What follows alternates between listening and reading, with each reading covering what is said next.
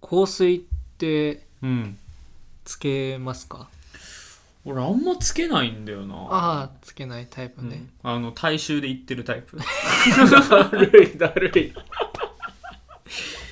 あそうかそうか、うんえ柔軟剤は柔軟剤はね使使うってるかな使ってるかななんかあれなんだよなんか俺あのジェルボールうんあのあるやんあるある入入れれと入れるだけでいいやつね、そうそうそうそうん、あれさ俺買ってんだけど柔軟剤入ってるやつなのか入ってないやつなのか分かってないんだよねあれ基本ね香りもついてるからねそうそうそうだか入っらてるかも多分実質柔軟剤使ってることになってるんだけど、うんうんうん匂いで選んでない何で選んでんのジェルボールってさそんな種類ないじゃん結構あるってフローラルな感じのやつとか緑のやつとかけどピンクのやつだからフローラルだよフローラルルかもしれん それフローラルだかだらその選び方はあの、うん大容量かどうかあーなるほどね何回も買うのめんどくさいから、はいはいそれで選んじゃってる感じだけどそれはわかるわそう、うんだからそんなに俺あれなんだよねこう香りに自分の香りに対してのうんあんまりそういうのがないかもしれないああそうなんだうん俺は香水好きなタイプでうんまあ好きっつっても何個も持ってるわけじゃなくて、わうんこれ好きだなと思ったやつを結構長く使うタイプなんだけど、うん今使ってるのは2つうん2種類あって1つが爽やか系の、シトラス系のやつで、はいはいはいえっ、と、サムライライトってやつを使ってて、もう一個が、えっ、と、ジョー・マローンのやつを使ってるんだけど、うんえーワイルド・ブルーベルってやつを使ってます。ワイルドブルーベルうん、香ってみるああ独特な香りでしょちょっとか、あの、売りっぽい香りとかもあったりして、本当だねえっ、と、金木犀っぽい匂いもするし、うんなんかキウイみたいな感じするそうそうそうそうそうそう、ちょっとさ、変じゃん。変な香りじゃん。まあなんか香水っぽくないかもね独特だよね。うんっていうのがその自分っぽいなと思ってあとは冬、冬っぽいはいはいはいすいるじやゃん分かる分かる分かあこれをもう去年ぐらいから使ってるんだけど外出る機会ないから全然減らないんだけるど、うん だって全然減ってねえもんそうそうそうそう だからねあのそういう感じなんですけど、うん香りがねすごい良くてでまあビールの番組ですから、うんあの思ったのがビールの香りの香水ってないよねと思って、ああそっか俺自身詳しくないからあれだけど聞いたことはない聞いたわことない、うんでもタバコの香りの香水はあるんですよ知ってるよ知ってるそうそうそうそう俺ねそれそれを初めて買おうかって思った時があったう んねえねえなんかどういう香りなんだろうって俺も俺嗅いだことないから分かんないけどさ、タバコの匂いは知ってるじゃん我々も、うんそうだねうんだからあどんな香りなんだろうと思ってさ、うん気になってるんだけどまあビールもねいろんな香りあるしさそれこそうそだねものによって今まで飲んできてるけどさ、うんいろんな香りあるから分かんないんだけどなんかそうビールのっていう定義が難しいよね、そうくくりが難しいよねまあタバコもそうだけどね、まあいろんなのあるけどねだからそのまあ IPA の香りみたいな 詳しすぎ詳しすぎるねまあそんな感じでうんあのまああったらちょっとあれだね、はい、使ってみたいな使ってみたいですよね。っていう感じでした。はいーいじゃあそんな感じで今日も飲んでいきましょう。乾はい杯。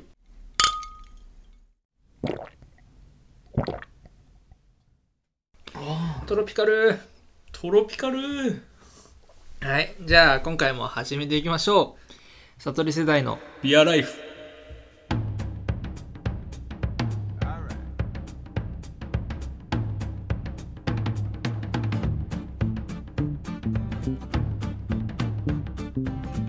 改めましてルイです野茂よしです。。よろしくお願いします連続の揃いですけれども、ははいいえーこのポッドキャストは我々悟り世代の男2人がビールを飲みながらただただ語らうという番組ですその回ごとに決めたビールを飲みながらビールの話やよもやま話に花を咲かせますははいい、今回はですねえっ、とまあこれ実は俺の友達、俺もいつからの友達なんだろうってさっき考え直したんだけあそうかそうどかはいはいはいそう俺保育園が一緒でああ地元が一緒系そうそう地元が一緒で保育園が一緒でなんだけどそれ以降何にも一緒じゃないのよ、あの唯一サッカーやってたそいつ、はいはいはいはいだからサッカーの兼ね合いで例えば、あの中学の、あはいのはいはいはい学校同士の対戦とかねそうそうそう、そういうのので関わりはあったんだけど、うんでそのまあだから一番こう頻繁に会ってたのは保育園の時うんっていうで友達がちょっとこのね今回のビールに関わっているところ、素敵よねそうで今回そのね兼ね合いでちょっと今紹介させていただくというようなところになっております、はいはい今回は、えっと、アワーブリューイングっはていう、えっと、福井で今やってる、い、うんうんうんえっと、ブリューイングブリュワーかな、ブルワリーねそうブルワリーだ、うんそうの、えっとビールを飲ませていただいていてで、はいあの俺の友達がちょっと関わってるみたいな話なんだけど、そうでその中でも今回あのウエストサイドはいアメリカンストロングペールエールはいはいはいっはていいう、まあ、スタイルはいはいアワーブルーイングの第2作らしくてはいで、えっと、アメリカの西海岸で生まれたウエストコーストエール酵はい母を使ってるらしい、えっと、まあアルコール度数が6%ぐらいとうんなところだねであとまあなんか使用ホップとかはいいろいろ書いてある、まあ、それこそビール紹介みたいな紙がああの今回はいじゃネット注文したんだけどはいついてきたんだ、ね、一緒にいついてきてて、うん、なんかそのライトなボディがマンゴーや柑橘のようなホップのアロマを強調しますとバッチリそうですバッチリそうだよねうんバッチリそうですすっごいいいよねこトロのピカルですねトロピカルな感じうん、パッケージにさうん、あの西日あこれ西日だねそうそう確そかうそうに日が落ちてるところが書いてあるもんねが乗ってて、うん、でそのまあパッケージがさこれ結構おしゃれなうんデザインなんだけどいやこれ素敵じゃんそうそうそうえすごいねこれなんかそこで、まあ、西日とあとはまあこう何ヤシの木じゃないけうど、んと、まあ、海うんで海辺で3人の男がビールを飲んでるみたいうな、んすごい熱いラベルなんだけど、そうやねこれあれだろうねデザインもさうん味、味飲んでから決めてるっぽいねうんうんだからトロピカルじゃんでうんヤシの木あんじゃん、うんうんすごいねいやこれマジでねさいなんか見た目からしてすごい好きなんだけどデザイナーってすごいんだねそうあでラベルのこと書いてあったわラベルはうん福井県の西側あそうなんだに沈む夕日をイメージしてデザインしましただってそうなんだ素敵、ねいいよねなんいかいねああなんかめっちゃいいじゃんこれラベルにさこうんの右下002っねて書いてあるよそうねそそううだからこれが第2作目っていうことなんだろうだね、ろうねうんいやすごいですよこれは、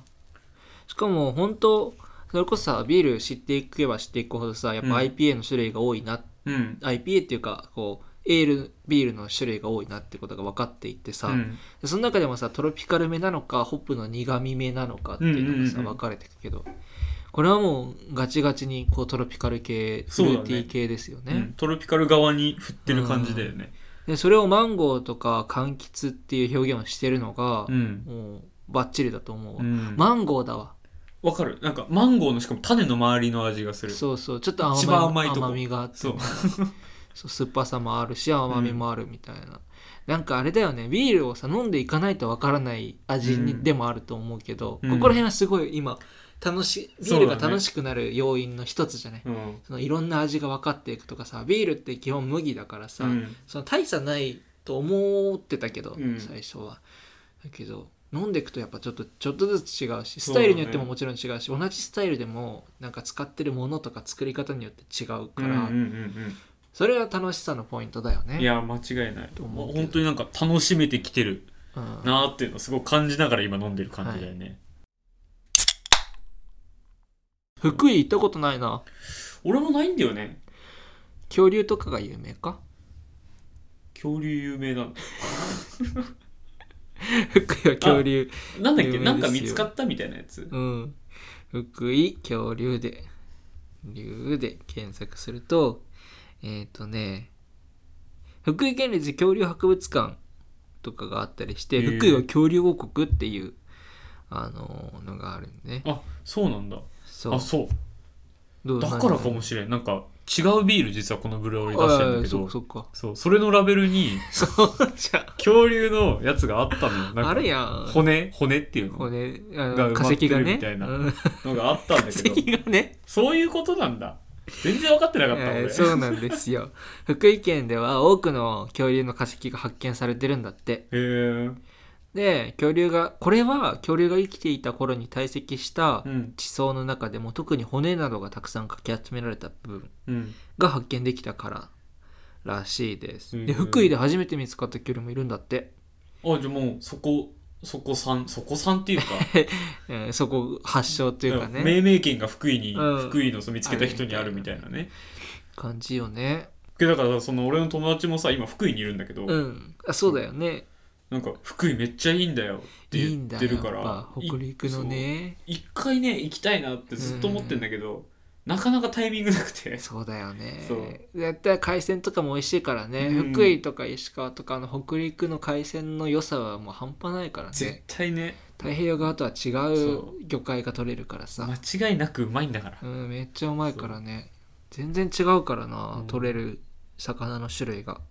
日本酒とかも有名なんだってあそっか日本酒もああとメガネじゃんメガネメガネ有名サなのバエじゃんあーメガネフレームの生産第1位がサバエそうなのサバエ市なんだけどそれが福井にあるみたい、きフレームの95%を生産してるんだやばすごいよ福井ってすげえんだ、福井ね実は隠れた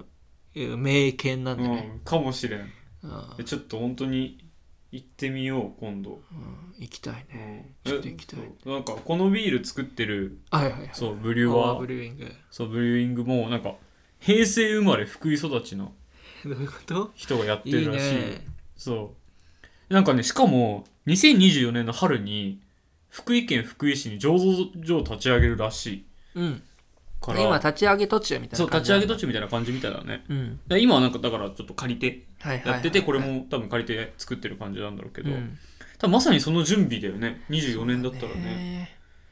そうだそうかだらもうねそれが実際動き始めたらうんそうだなそのタイミングで行くのもいいかもあなそのタイミングで行くか確かに来年行くかうん24年に24年に行行こくうかうん、あありだね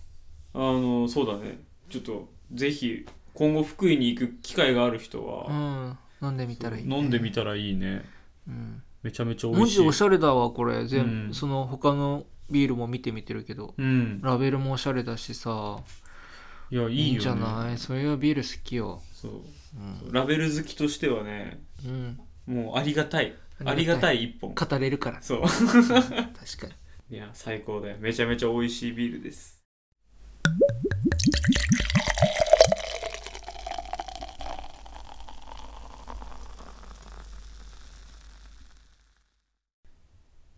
なんかさ、うん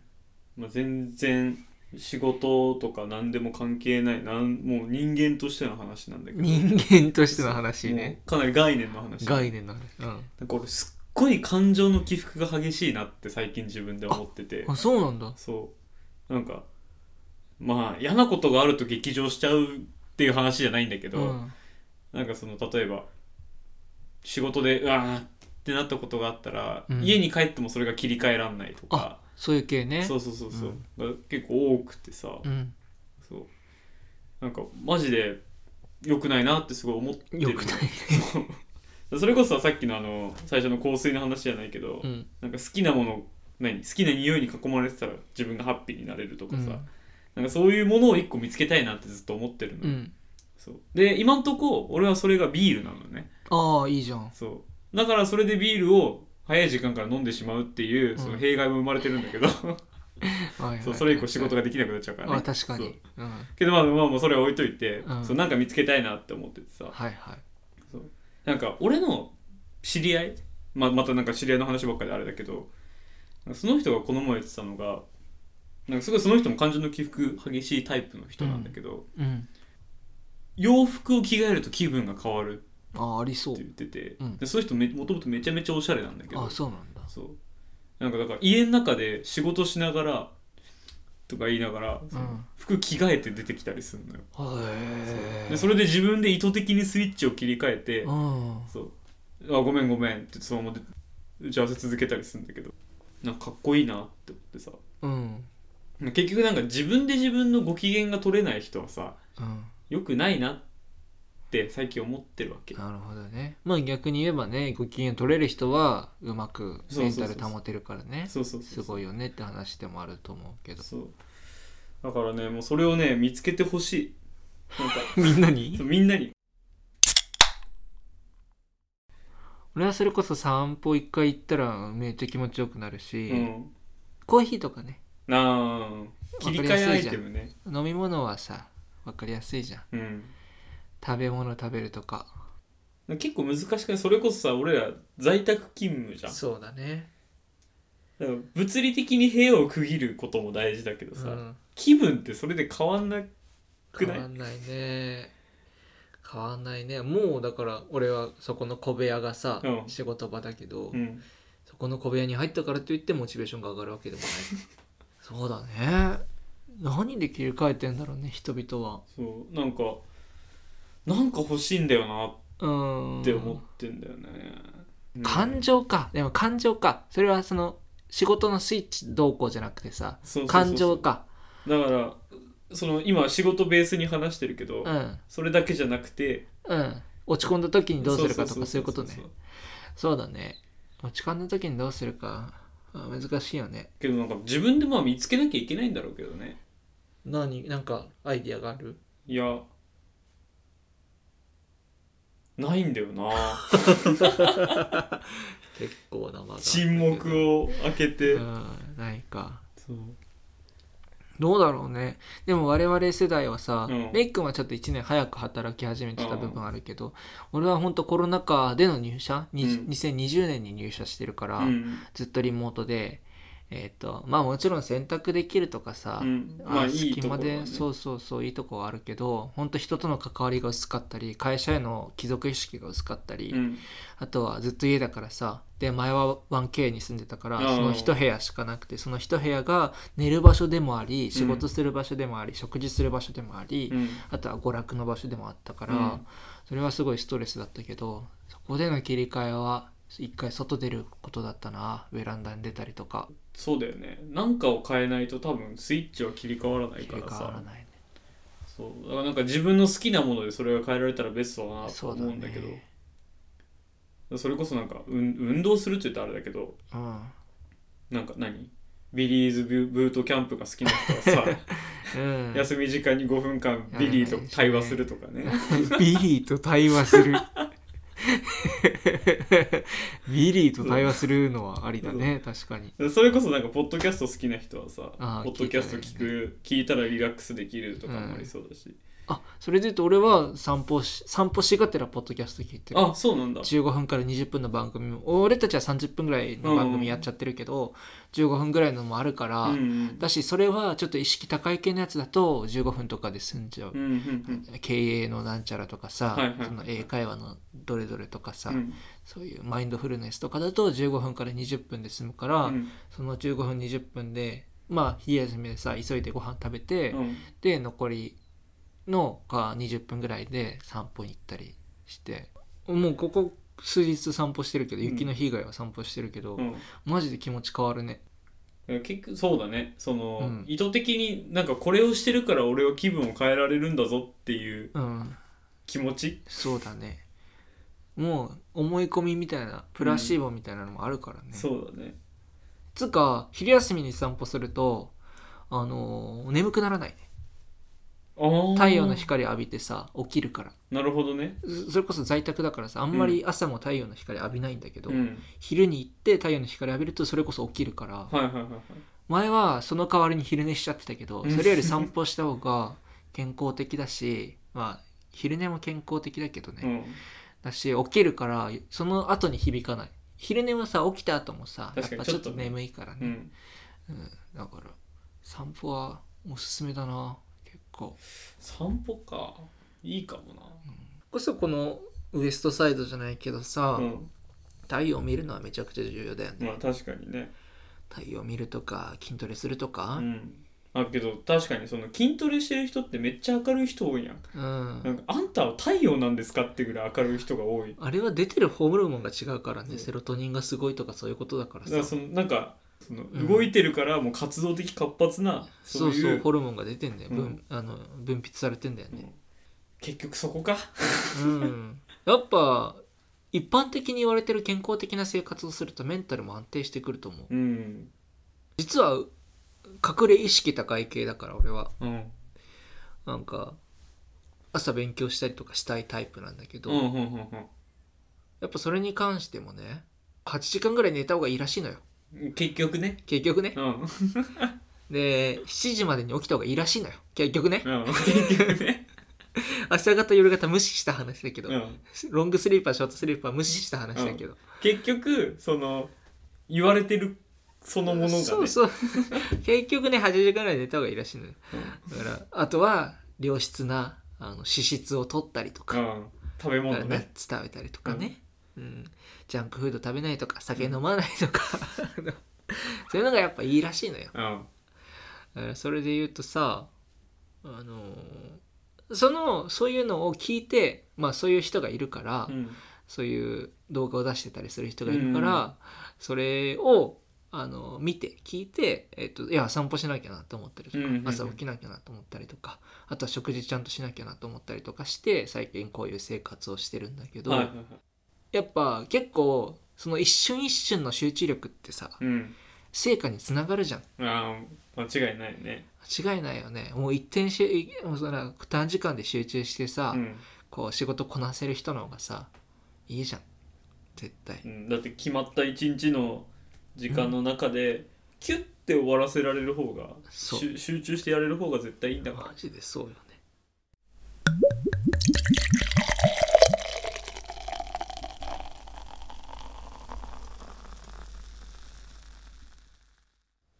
あ時間の使い方の話で言うと、うんあの俺中学生の時にもう自己啓発本を読み終えたのね読み終えた読み終えたのうんもうあの中学生の時が一番本読んでたんだけど、もう中学生の時からずっと悩んでる から自分とは何かとか人との関わりとはどうしたらいいのかとかをずっと悩んでるから、うんまあ分かると思う中学生の時さ、ちそうだょっねとあんま境遇が良くなかったよね、うんそうだねそうそうだからそれでさ悩んでて、でその禅の思想とかさ、はいはいはいあとは人たらしのあの交渉術とかうん読んだりとか、そういう系でもう結構中学生とは思えないぐらいの量の自己啓発本を読んでたんだよね。でだから逆にもう今読んでない、うんあのそれで中学生の時に中学3年生の時にもう気づいたのがあの自己啓発本あらゆる自己啓発本で言ってることはうん一つに、あの収束します。はいはいはいこれはもう時間の使い方なんですよはいはいはいはい時間をどう有効的に有効に使うかうんで禅の思想もそれによってあのマインドがリセットされてうんで集中できますこれって時間の使い方じゃない集中できると一つのことを、えー、と解決するのにかかる時間が減るうんうんし人との付き合い方もそういかに労力少なく人との悩みを少なうくんだからその悩む時間を少なくしてうまく世の中で生きていくかうんみたいな感じに集約されると思っていて、うんうん、結局そこだよねそのだからそういう自己啓発本で言ってることって全ていかに時間を有効活用するためにどういう取り組みをすべきかなんだよ。アプローチはいろいろ違うけどさ人との付き合い方、うんえっと、自分のマインドの持ち方、うんあとは行動の仕方いろいろ考え方の違いとか、うんそういうのもあるけど結局時間の使い方、同じことを手を変え品を変えいろんな人が自分の考えで言ってるっていいうろんな切り口で言ってるだけで、収束されるのは時間の使い方なんだよね。うんうんだからそれを思うとあ今これこの活動は結局は時間の使い方いかにその無駄な時間を使わずに、うん無駄に悩む時間を使わずに、うんあのよりよく生きていくかみたいな話なんだなって思うとあの自己啓発本もすごいあ納得して読めるし、うんちょっとうさんくさいのもあるけど、まあまあそうだねあこの人はこういうアプローチで時間を有効活用してるんだなとか思ったりとかできるだからそれを中学で考えてたっうんていうのがまずびっくらこいてるけどびっくらこ いてる けどそうだねまずそこの視点うんそこの視点だと思う,、もう時間時間時間だけが平等に与えられる、うんまあ平等とは思えないでも寿命とかもあるから、うん人によって違うし病気しちゃう人もいるし、けどまあ今この1秒は同じように過ごしてるかそらうねそうそうそう不思議だよね、確かに俺の今話したその感情のコントロールみたいなうん自分で自分の機嫌を取るみたいな話もうん、もっ落ち込んでる時間もったいなくたねいっないからねていううん気持ちがあるからだと思うわそうだね、うん無駄だもんね無駄俺もよく怒るけどさすごいもう怒ってさ仕事中もずっと怒ってんだよ、実 はなんでこいつ今すぐ仕事しねえんだろうなんで今昼飯食ってんだとかさあるけどその時間無駄だもんね、うんそうだからねそういう時にじゃあその怒る時間を何か、じゃあそれこそさうん筋トレしようみたいなそうだよね怒ってる時間他の切り替えられる活動に変えたらさその後の活動も良くなるからねそそうれが時間の使い方だよねそうそうそうだよねうん、だからそういうそうかそうだね時間の使い方に就職す就職じゃない収束収束するわわ、うん、うんだからそれ考えるとさ無駄な時間を過ごさないって思うとうんもしかしたら切り替えやすいかもしれないよねそうだねあとはめちゃくちゃこれに関してはめちゃくちゃトピック出てきちゃうけど、よくよくっていうか前聞いたのが人によってさムカつく時間生まれるじゃん人によってっていうのは人からの影響であああああの人によってイライラさせられることあるけど、でこれをさお金だと思って考えてくださいって、はいはいはい1日与えられるのが、まあ、8万何円与えられますうんってなってであなたは例えば100円落としたからってじゃあその他の1,000円も無駄にしますかそうじゃないですよねみたいうんうなん時間も一緒なんですうんっていうのをよく聞きますよね。なるほどねだから人からまあまあお金で言ったら盗まれたの方がいいか、100円盗まれたからって1,000円捨てますかっうんていう話だけどだからそのひ100秒をまあもっとだけどさだから60まあ30分さ、うん人によってさあのストレスフルな時間を過ごすことになりました、うんだからといってもうプラス60分イライラで時間使うんですかうんっていうのを間違いねえな聞いてさいやほんとそうだよねと思ってほんとそうだよねと思いながら自分はもう大パンしながら仕事してるけどけど本当そうだなそうそうそうそうだからそう考えるとねあのー人によってさ自分の時間が無駄になってさそれをそれに対する怒りでうんもっと無駄にするのってほんとバカバカしいことじゃん。確かにねそれを受けたそのことを受けた時はさうん一過性でもうイラつけばいいけど、うん、切り替える切り替えだよねあ切り替える道具をさうん一、つや二つじゃすぐもう飽きちゃうっていうかそうだねもう効かなくなってくるから、うんいくつか持っといてでそれをローテーションさせていけばそうだね、ずっとある程度のさ効力は生まれるからさまあ、あとは常に探し続けるそうだね新しいなのるもほどねとかねうん、まあ今思いついたので言うとだから散歩と瞑想と、うんお香とかもあるしやっぱでも香りはあるよねあるよね飲み物もあるでしょ、うん、なんかそういう切り替え用の飲み物食べ物を用意しておくと確かに確かにいいしねそれでもう4つ5つになるか食べ物含めたら5つになるうんか、うんそういうのをね用意しておくといいよね確かに場所とかね場所変えるとか音楽とかもありそうだねああありそううんなんか本当に好きなこの曲聴くと上がるんだよなみたいそなうだねこれで切り替えようって音楽があったりするうんだろうからねそれこそあれじゃんなんかえっ、と野球だとさ、うんあのそのホームゲームだとその人によってあの応援歌みたいなのが流れたりとかその人が、えー、と設定してる入場曲みたいなのが流れたりする、あとは格闘技でもそうだよね雷神とか見てるとさこうそう必ず音流れて入場してくるじゃない、あれって多分そういう気持ちを奮い立たせるルーティンの一つでもあると思うんだけど、あれ音楽もねすごい重要だからね音楽って何回聴いてもいいからねそうだねのドラマとかと違って確かになだからルーティンルーティンなんだろうな結多局分ね、うん切り替えルーティーンっていうのがあると強いんだろううね、ん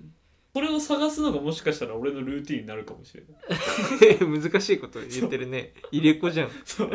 うん、それを探すことによって切り替えられるかもしれないね、だからああじゃあこれによって切り替えなきゃいけないんだなって思って切り替えられるかもしれないね、そうだから嫌なことめっちゃあった後にうんって言ってんのにうん次の瞬間に、あけど切り替えられるものを探さなきゃって言って で切り替えてそそうネットサーフィン始めるみたいなれ面白いそれはそれで面白い、本末転 倒なうん、確かにね お便りもね皆さん切り替える時に気持ちを切り替える時に使ってることとかありますか、あったらぜひぜひレイ君に教えてくださいあの悩める悩める男にうん難しいからねそれ送ってくれたらそれを紹介してさこれ聞いてくれてる人にも共有できるしそうだねぜひぜひあのボランティアというか募金だと思ってそうだね、あのお便りお寄せください、うん、お願いしますはい心から切に願おい願いさせていただきます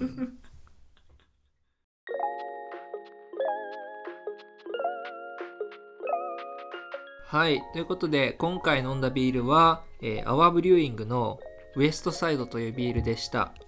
こちらスタイルとしてはアメリカンストロングペールエールという自分は初耳だけどねうんあのそういう感じで IPA にも近いしペールエールにも近いな、うんこれ中間みたいな感じだな、うん、でトロピカルな感じでアルコール度数はちなみに6.0%ですまあ普通かなはいで IBU30 だからちょっと苦味は弱めかなううん、すっきりしてる感じのものです、えーすごいトロピカルで、えっと同じ麦汁を2つの異なる酵母でこう発酵させてるっていうね、ちょっと特徴的なあの独特な作り方をしていて、うん、すごい美味しいビールでしたねそんな美味しかったね美味しかったよね、はい、あとは話としては気持ちの切り替えあとは自分のご機嫌を自分で取る話、これ難しいんで難しいねうん、皆さんも難しいと思ってる人ね多いと思うんだよね、うん今の時代特にねだからもし自分がこういう方法で最近は切り替えられてるよとかあればねとぜひぜひ教えてくだうんさい、はい、教えてくださいぜひ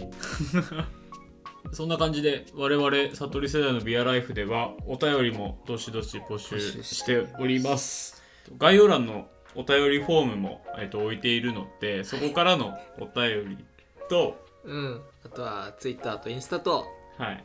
あとは Twitter ではあのハッシュタグやってますそうだね「ハッシュタグ「サトビアはい」」全部ひらがなです ごめんなさいいや全部奪っちゃってますけど「ハッシュタグさとびや」全部ひらがなでやっておりますお便りフォームが一番あのダイレクトに届くんですけれどもあのツイッターが一番あのカジュアルにつぶやきやすいと思いますさとびや「ハッシュタグさとびや」つけてくださいここもうこのまま行 こう今回あのレイが酔っ払ってしまっていてです酔っ払ってしまって全く喋れてないんですけどはいだからなお悩みを取るできるくらい酔っ払ってるわけだからねはいまあ、そんな感じなんであの皆さんもあの友吉に質問したいこ とあいやの相談したいことがあったらあのある程度の答えは出てくるので、ねある程度の答え出てきますからはい自己啓発本読み終えてそうますそうから読み終えてる男なので あの何でも入れていただければなとはい思います。思います、はいはいそんな感じですね。そんな感じです。はい、そでれはでは、はい、皆さんもあの素敵なビアライフをお過ごしください。奪われたそれではバイバイ。